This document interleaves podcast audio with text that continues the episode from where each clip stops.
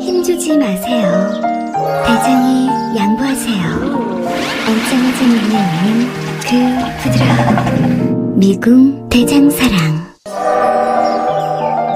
아무도 몰랐어요.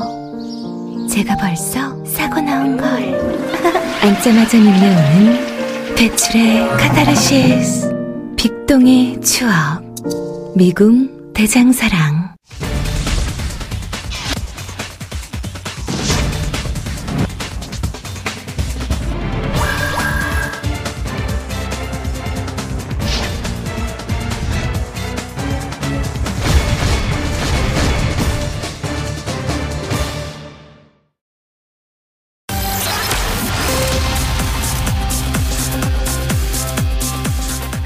여기 한 어머니가 계십니다. 카톡 아이디는 가정행복. 늦둥이 외아들 김용균 씨는 태안화력발전소에서 일하다가 컨베이어 벨트에 끼어서 지난 11일 사망했습니다. 오늘 크리스마스 이브인데요. 용균이 엄마는 새벽부터 방송국으로 또 국회로 돌아다니면서 아들의 억울한 죽음을 철저히 조사해서 다시는 내 아들처럼 죽는 비정규직 노동자들이 없게 해달라고 고개 숙여서 당부하고 있습니다. 하루아침에 생때 같은 자식을 잃은 이 어머니가 대체 무슨 잘못을 한 걸까요? 아들이 억울하게 죽었는데도 이 어머니는 길거리를 헤매며 진상 규명을 요구해야 합니다. 우리는 똑같은 장면을 지난 2014년 4월에 보았습니다. 세월호 참사 때 예은이 아빠도 유민이 아빠도 영석이 엄마도 용균이 엄마처럼 난생 처음 청와대 앞에서 밤샘 농성이라는 걸 하면서 길거리를 배회했었죠. 도대체 이 나라는 세월호 참사로 무엇을 기억한 것입니까? 미안합니다. 잊지 않겠습니다. 안전한 나라에서 더 이상 아이들을 죽게 만들지 말자고 약속했던 것, 그것은 그저 거품이었습니까? 산업안전보건법 12월 국회에서 반드시 통과되어야 합니다. 구의역 참사로 김군을 잃고도 또 용균이를 잃고도 이 법안조차 개정하지 못하면 국회의원직 자체가 매우 부끄러운 명찰이 될 것입니다. 유치원 3법도 반드시 통과시켜야 합니다. 이찬열 국회 교육위원장의 말처럼 성난 민심은 이제 국회로 향할 것입니다. 12월 24일 월요일 이슈파이터 출발합니다.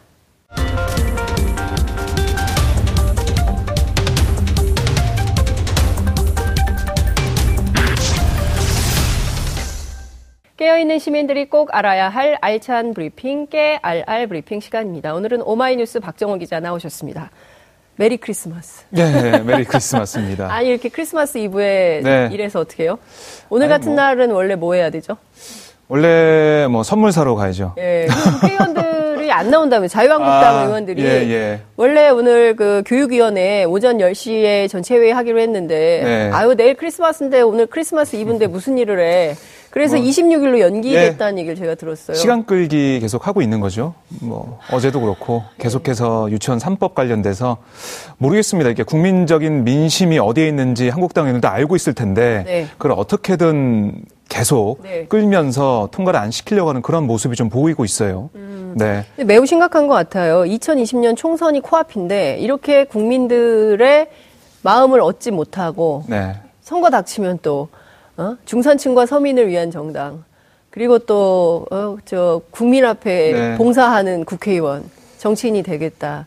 이런데 여러분 속으시면 절대로 안 됩니다. 이번에 누가 민생 법안을 어, 반대하는지 분명히 기억해 두셨다가 2020년 총선에서 반드시 심판하셔야 됩니다. 이래야 이분들 정신 차립니다. 네. 안 그러면 국민들 맛 끝까지 안 들어요. 전 그렇게 생각합니다. 다 적어놔야죠. 다 적어놓으세요. 수첩 어디 갔어요? 싹 적어놓고 기억해야 네. 됩니다. 절대로 잊으면 안 됩니다. 네, 맞습니다. 아, 기억력을 똑똑히 믿으면서 첫 번째 키워드 보겠습니다. 네, 첫 번째 키워드입니다. 후임은 계약직입니다. 무슨 얘기죠? 김성태 전 자유한국당 원내대표의 딸 김모 씨가 KT에 특혜 채용됐다는 의혹을 받고 있는데요. 네. 지난 2월 퇴사한 정규직 김 씨 후임으로 정규직이 아닌 계약직이 채용된 것으로 확인이 됐습니다. 그러니까 정규직 채용이 김 씨만을 위한 자리였다. 이런 지적이 나오고 있습니다. 아니, 정규직이 일하던 자리면 네. 이 TO는 정규직 TO잖아요. 그렇죠. 그러면 정규직이 와야죠. 다음 네. 후임으로. 근데 비정규직을 뽑았다는 것은 네. 그냥 비정규직이어도 되는데 정규직을 뽑았다가 정규직이 나가니까 비정규직으로 채웠다. 이런 의혹도 가능할 것 같은데. 그런 의혹이 나올 수밖에 없습니다. 그렇죠. 그러니까 이번 2월에 지난 네. 2월에 김 씨가 퇴사한 다음에 네. 인력총을 요청했습니다. 그 팀에서. 그랬더니 그 위에서 뭐라고 했냐면은 거기는 정규직이 올 자리가 아니지 않냐. 이렇게 대답을 했어요. 그러면 정규직으로 일했던 김성태 의원 딸은 뭡니까? 그러니까요. 그래서 맞춤형 의혹이 나오고 있는데, 아. 그러니까 그리고 더 문제가 비어있던 자리는 3개월 뒤에야 채용이 됐습니다. 그리고 1년짜리 계약직으로 또 채용이 됐고요. 네. 그러니까 김 씨를 계약직으로 뽑을 때는 채용 공고도 없었지만 이번엔 채용 공고가 있었어요. 이것도 다른 점이고 네. 현재도 KT 스포츠 홈페이지에서 이 채용 공고를 확인할 수가 있습니다. 지금 들어가면 볼 수 있어요? 네. 어. 어, 빨간색으로 된 부분 보이시죠? 저기 보면요. 예, 예. 선수단 운영 지원, 사격 하키, e스포츠 계약직 1년 이렇게 돼 있습니다. 김성태 원내대표는 한 점 의혹이 없는 걸로 매우 불쾌하고 계시던데. 네. 근데 다 떠나서요. 지금 그 저는 그 자리는 정규직으로 뽑을 자리가 아니지 않냐라고 네. 위에서 그런 얘기를 했다는 거잖아요. 그렇습니다. 그 그러니까 말의 의미가 뭔지 그러니까 어떤 음- 업무였길래 이게 그 맨 처음에 이제 이 김 씨가 2011년 4월 KT 스포츠에 계약직으로 입사해서요. 네. KT 농구단 지원 업무를 하다가 뭐 네. 사격과 하키 선수단 운영 지원 업무를 맡았는데요. 2013년 정규직이 됩니다. 네. 그 이후, 이후에도 같은 업무를 담당했죠. 네. 거기에 대해서 한 KT 관계자는 이렇게 얘기했습니다. 김 씨가 담당했던 일은 다른 팀에서는 사무 보조가 하는 일로 공개 아, 공채 정규직 입사자가 할 일이 아니었다. 하키단에서 물품 구매 요청이 오면 처리하고 네. 선수들 계약이 마무리되면 서류 정리하는 등의 일을 했다. 이렇게 얘기를 하고 있어요. 증언이 나온 건데요. 그 좀 이해할 수가 없어요. 네. 그러니까 굉장히 이제 시험 공부를 열심히 해가지고 들어갔다는 거잖아요. 그렇죠. 비정규직이었다가 정규직이 되기 위해서 굉장히 공부를 열심히 해가지고 합격했다 내 딸이 네. 이게 김성태 원내대표의 주장인데 기자회견 했죠. 지금 그, 그 김, 김 씨, 네. 그러니까 김성태 원내대표의 딸하고 다르게 다른 신입사원들은 OJT를. 맞습니다. 신입사원 연수도 받고 네. 교육도 받고. 근데 그걸 안 했다는 얘기가 나오고 있던데 사실이에요? 맞습니다. 한겨레에 계속 보도를 하고 있는데요. 어. 네. 그 김 씨와 같이 2011년 하반기 정규직 공채로 예. KT에 입사한 동기 A 씨가 있었는데 네. 실제로 김 씨는 입문 교육만 받고 OJT 등 이후 과정은 이수하지 않은 채 2월에 KT 스포츠에 바로 배치됐다.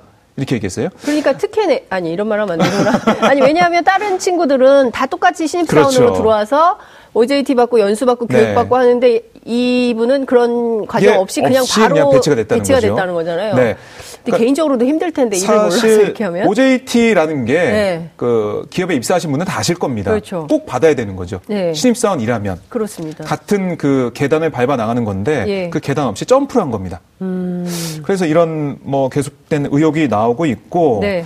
그러니까 이 김 씨와 함께 입사한 신입사원들 2013년 1월 2일부터 교육받아서요 최소 6개월, 근데 그러니까 이 최소 6월까지. 정도면요 네. 말이 나오게 돼 있어요. 음. 야 그 친구 좀 이상해. 박정호라는 사람 있잖아. 우리랑 같이 입사한. 예. 근데 걔는 우린 다 OJT 받고 하는데 걔는 갑자기 정규직이 됐다? 이런 음. 소문이 나오고 뭐걔 누군데? 왜 그런 당연하죠. 이런 소리가 나오게 돼 있어요. 당연하죠. 같이 네. 그 동급 생들끼리. 예, 네. 나올 수밖에 없고요. 네. 그 동기들도 어, 이 신입사원 입문교육 당시에 김 씨를 시험이나 면접에서 본 적이 없다 이런 말부터 해가지고요. 어머. 아니 이 사람이 누구지? 네. 누군데 왜 이렇게 못 봤는데 들어왔지? 네. 그러니까 사실 KT 공채 합격자들은 뭐 스터디나 이런 것들 많이 해요. 그럼요. 뭐 언론사 시험도 그렇고 뭐 공무원 시험도 그렇고 취직하기가. 스터디하기 때문에 뭐 어디서 봤던 사람도 네. 어 여기서 봤던 사람이네 저기서 봤던 사람이 다 얘기가 나옵니다. 언론사도 그렇잖아요. 그렇죠. 건너 건너서 알게 돼요. 예. 근데 전혀 몰랐다는 거예요. 본 적이 없는 네. 정말 뉴페이스가 네. 갑자기 혜성처럼 등장해서 입사를 했다는 건데요. 예. 그러니까 무슨 직무로 합격했느냐, 무슨 백이냐 이런 얘기가 나왔고요. 네. 이석채 회장 손녀가 아니냐, 아. 손녀 막- 회장 딸 뭐 이런 얘기.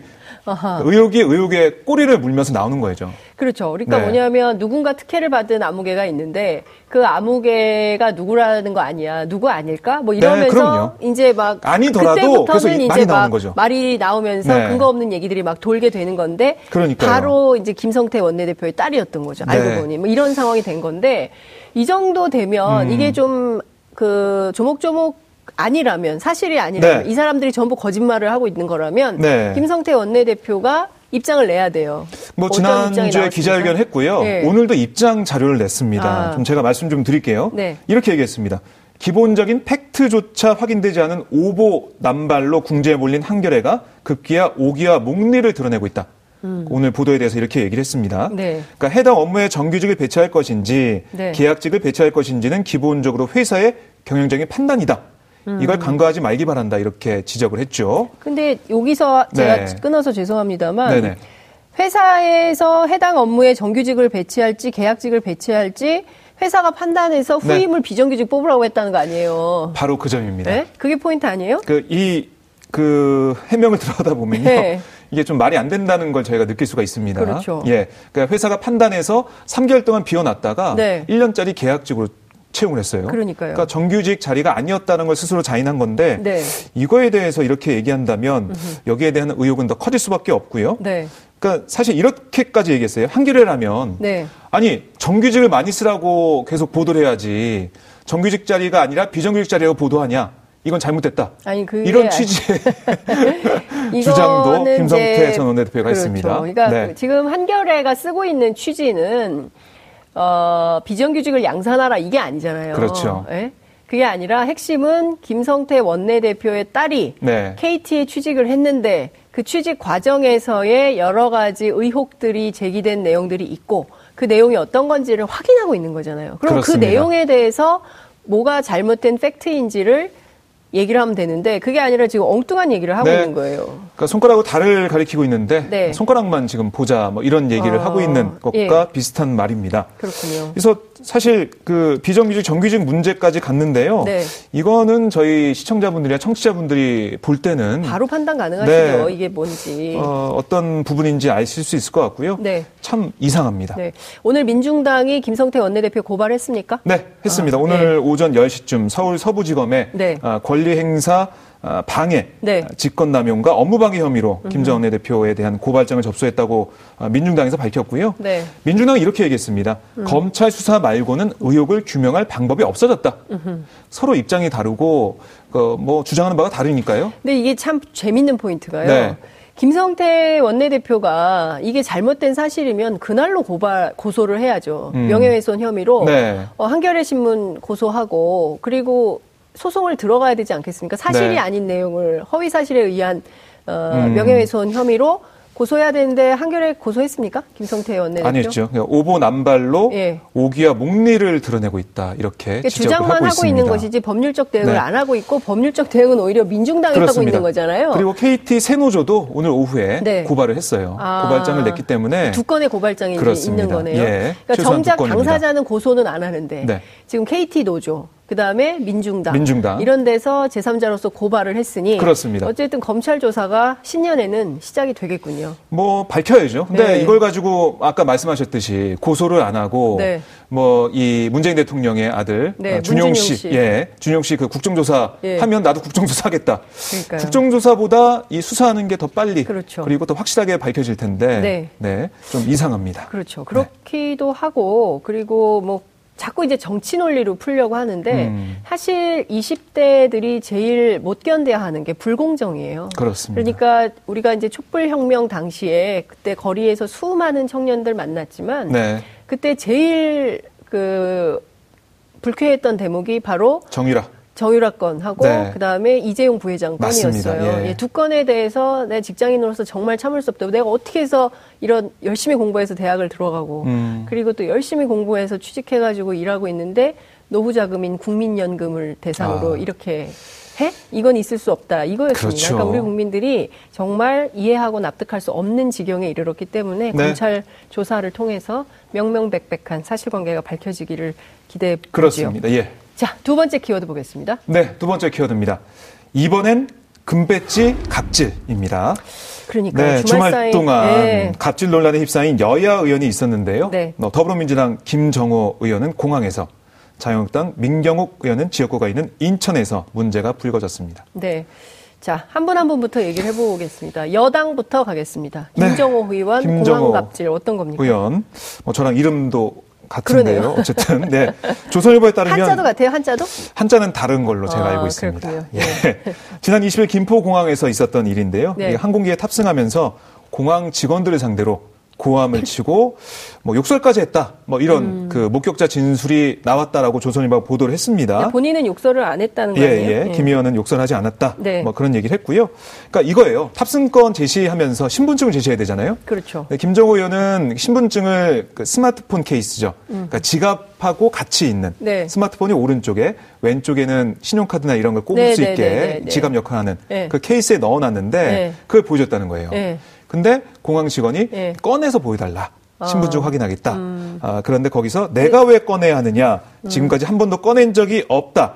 내가 국토위 국회의원인데 그런 규정이 어디 있는지 찾아와라. 이렇게 언성을 높였다고 합니다. 뭐 그래서 이제 소란이 일자 다른 공안 직원들도 모였고 그리고 뒤에 있던 사람들도 먼지 한번 와서 보기도 하고 빨리 들어가자 이렇게 얘기하는 사람도 있었고 이런 네. 상황이 벌어진 건데요. 뭐 계속해서 규정을 찾는 과정에서 시간이 걸리자 아, 김 의원이 빨리 안 찾고 뭐 하냐? 뭐이 목격자 증언에 따르면 보도에 네. 따르면 이 XX들이 똑바로 근무 안 선해. 아, 니네가 뭐가 그렇게 대단하다고 고객한테 갑질을 하냐? 책임자 데려와라. 이렇게 소리를 질렀다고 목격자들이 전했습니다. 그리고 김 의원이 뭐 옆에 있던 보좌진에게 야 한, 한국 공항 공사 사장한테 전화해라고 했고요. 네. 뭐 휴대폰을 꺼내서 공항 직원들 얼굴 사진까지 찍었다. 이런 증언이 나오고 있습니다. 네. 아시다시피 김 의원은 뭐 국회 국토위 소속이고요. 김포 공항을 운영하는 한국공항공사 아, 국토위의 피감 기관이죠. 네. 그러니까 그- 예, 보니까 네. 한국공항공사의 항공기 표준 운영 절차 매뉴얼 네. 보면요.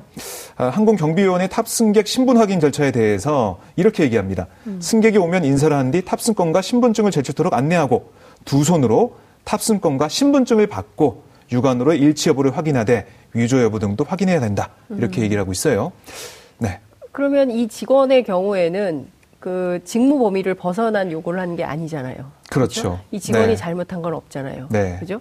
그러면 김정호 의원은 뭐라고 해명을 하고 있습니까? 어, 이 김 의원은 뭐 해명을 했는데요. 규정이 네. 없이 직접 신분증을 꺼내 다시 제시하라는 요구에 항의했다. 신분증을 다시 음. 규정에 꺼내지 있는데요? 않은 것에 대해 네. 보안 요원이 저의 신분 확인을 거부한 것이다라고 해명을 했는데 그러니까 지금까지는 그렇게 보여줘도 다 통과했는데 이번 이렇게 꺼내달라고 하니까 이건 나중에 시민들이 이런 걸 당할 때 어, 보안 요원이 갑질하는 것처럼 당할 수 있다. 뭐 그렇게 또 해명도 했어요. 그래서 내가 그걸 막아주는 그런 역할을 했다. 뭐 이렇게까지 얘기를 했는데요. 본인 주장인 거고요. 네, 좀 받아들이기 힘든 그런 해명을 그렇죠. 했습니다. 그 내가 국토위 소속이다. 네. 내가 국회의원이다. 이 얘기는 안 해야 되죠. 그렇죠. 네.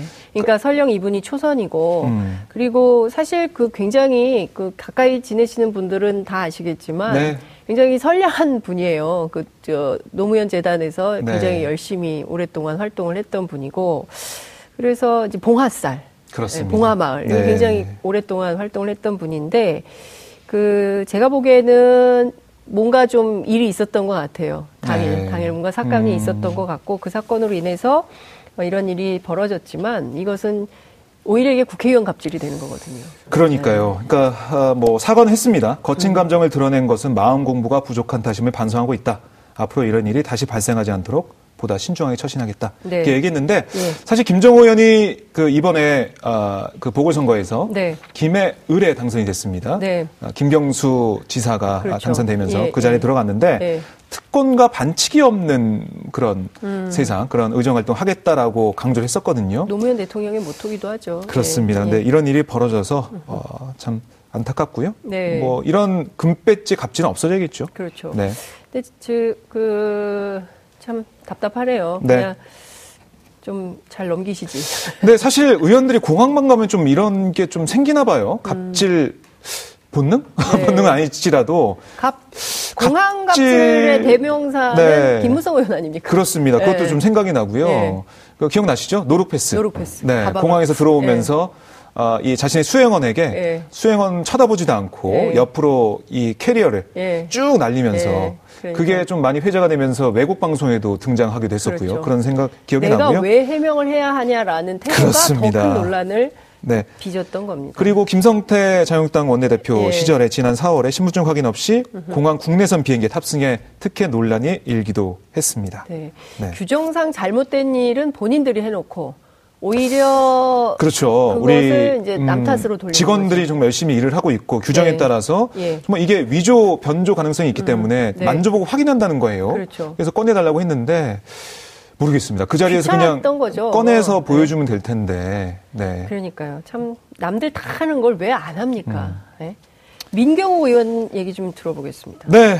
이거는 뭐 길에서 일어난 일입니다. 네. 20일 새벽 온라인 지역 카페에 네. 어, 지금 민경 별표 의원에게 봉변이라는 글이 올라오면서 알려졌는데요. 네. 지역 주민 A씨가 올린 글에는 19일 밤 A씨가 미니 의원과 마주친 자세한 상황이 설명돼 있었습니다. 네. 자, 설명 좀 해드릴게요. 네. 19일 오후 11시 50분 버스를 기다리던 중 미니 의원이 다가와 인사를 A씨한테 건넸다고 해요. A씨는 이렇게 얘기했습니다. 미니 의원이 잘 지내시죠? 묻기에 답하지 않았다. 민경 별표도 좋아하지 않지만 혼자였고 취객이 무섭게 말 거는 걸로밖에 느껴지지 않았다라면서 얘기를 했는데요. 그런데 재차 묻길래 이번 정부에서는 잘 지내고 있습니다. 라고 했더니 민경우 의원이 반대쪽으로 고개를 돌려서 침을 뱉었다라고 주장했습니다. 이 A씨가 기가 막혀서 모욕감에 지금 침 뱉으셨냐라고 물었더니 아무 말 없이 저를 노려보고만 있어서 어, 다시 지금 저랑 얘기 중에 침 뱉으신 거냐고 했더니 네, 뱉었습니다. 하더군요. 음. 그러더니 제게 왜 삐딱하게 나오시죠? 그러면서 끝없이 저를 노려보았다. 음. 송도 주민한테 지금 뭐 하시는 거냐고 A씨가 했더니 고소하세요 했다고 해요. 아니. 예. 지역구, 지역민들하고 왜 싸워요, 국회의원이? 아, 참 이해가 안 되는 아니, 저는 정말 부분인데요. 이해할 수가 없어요. 저분은 심지어 KBS 앵커였던 사람이에요. 네, 네? 그렇죠. 유명한 앵커였던 출신인데 저는 지역구면은 그 지역구민을 위해서 봉사하는 자리가 국회의원이잖아요. 그분이 그렇죠. 군림하는 네. 자리가 아니라 국회의원으로서 심부름꾼이에요. 선거 때 어떻게든지 예, 기억해야죠. 그렇죠. 그리고 네. 또 학교에서 아이들이 반장하는 것도 그렇고 학생회장 하는 것도 그렇고 네. 국회의원도 마찬가지거든요. 구의원, 구청장, 예?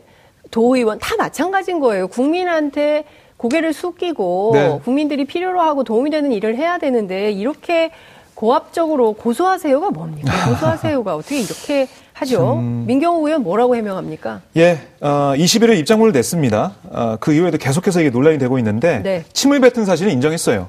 근데 뭐라고 했냐면은 쌀쌀한 날씨에 비염이 도져서 코가 나오길래 돌아서서 침을 뱉은 건 맞다라고 했습니다. 근데 거리에서 침 뱉으면 안 되는데요. 그거. 경범죄로 그렇죠. 처벌받게 되거든요. 예. 그 그래서 침 뱉고 껌 뱉고 이런 거 안 됩니다, 여러분. 예. 예. 뭐 어쨌든 잘 지내시오라고 뭐 인사 건넸더니 이 정권에서 잘 지내시오 지내요라고 음. 하더라. 네. 그러니까 이분은 나를 싫어하신 분이구나 하고 말을 끝내고 돌아섰다라고 해명을 했는데 네. 뭐 지금 침 뱉으신 거예요라고 A 씨가 묻길래 침 뱉은 건 맞는데 그걸 왜 묻나 하고 가만히 있으니까 또 지금 침 뱉으신 거예요라고 해서 뱉었습니다라고 말했다라고 네. 밝혔고요. 오해에서 빚어진 일이겠으나 저는 제대로 이해할 수 없는 황당한 일을 겪었다라고 주장했고 그렇군요. 그러면서 미니어는 부덕의 소치로 10년을 끼쳐 죄송하다라고 알겠습니다. 말을 했는데 예. 아니 저는 만약에 제가 그 입장이었으면 비염 예. 때문에 만약에 그런 일이 있다고 하더라도 꿀꺽 삼키겠습니다. 그러니까요. 예. 어찌됐든 그 갑질은 없어져야 됩니다. 그리고요. 네. 제가 최근 들어서 다시 네네. 또 이렇게 좀 사나워지기 시작했어요. 다시 사나워지고 그 타인에 대한 배려. 전전 네. 저는 살면서 제일 중요한 게 타인에 대한 존중과 배려라고 생각해요. 음. 그런데 타인에 대한 존중과 배려만 있으면 진짜 세상 살만 하거든요. 그렇죠. 근데 그게 없는 순간 이렇게 침 뱉고 이런 일이 벌어지는 거예요. 침 뱉고 내가 국회의원인데 이런 말을 하는 거거든요. 네. 정말 사로잡아야 될 것이 이거고 우리 일상생활에서도 조금만 부드러워지면 좋겠습니다. 네. 타인에 대해서 조금만 배려를 해주시면 제가. 웃으면서 살아야죠. 오늘 부드럽게. 크리스마스 이브인데 네. 그죠? 자, 우리 부드럽게 3분이 오바됐거든요. 아, 끝났네. 짧게 네, 3, 그세 짧게만, 번째 네. 아주 짧게 보겠습니다. 네. 이것도 벌- 기가 막힌 소식이다. 네, 예. 벌집이 있었답니다. 네, 꽃다운 고등학생 3명의 목숨을 앗아간 강릉 펜션 사고. 이 사고를 조사 중인 경찰이 아, 가스보일러 공기 유입관이 벌집으로 3분의 1가량 막혀 있었다고 밝혔습니다. 아, 이제 총체적인 관리 부실 가능성이 점점 커지고 있습니다. 이 생떼 같은 자식을 잃었어요. 그 애들이 고등학교 시험 마치고 수능이 얼마나 힘듭니까? 대한, 네. 대한민국에서 대학 가기가 얼마나 힘들어요. 이렇게 고생고생해서 고3 시험 끝나고 애들끼리 놀러 갔다가 이런 참변을 당하는 일이 있어야 됩니까? 세월호 참사에서 도대체 우린 뭘 배운 겁니까? 안전사고가 또 있어요. 예? 애들을 언제까지 이렇게 예? 죽게 해야 됩니까? 어, 그래 언제 정신을 차립니까 우리는? 정말 어른으로서 너무 창피하고 부끄럽지 않습니까? 네. 고등학교 3학년 학생들 지금 얼마나 저는 살면서 고3 저기 대학 붙은 고3이 제일 부러워요. 네. 네. 그런 이런 아이들을 생때 같은 자식을 잃었으니 이 부모님들 어떻게 삽니까? 어떻게 이러고도 우리가 선진국이라고 얘기할 수 있습니까? 네. 정말 부끄럽기 짝이 없습니다. 오늘 말씀 여기까지 듣겠습니다. 고맙습니다. 네, 고맙습니다. 여러분들께서는 지금 생방송으로 진행하는 이슈파이터와 함께하고 계십니다. 오늘 방송 좋았나요? 방송에 대한 응원 이렇게 표현해주세요. 다운로드하기, 댓글 달기, 구독하기, 하트 주기. 더 좋은 방송을 위해 응원해주세요. 그리고 2부도 함께 해주세요.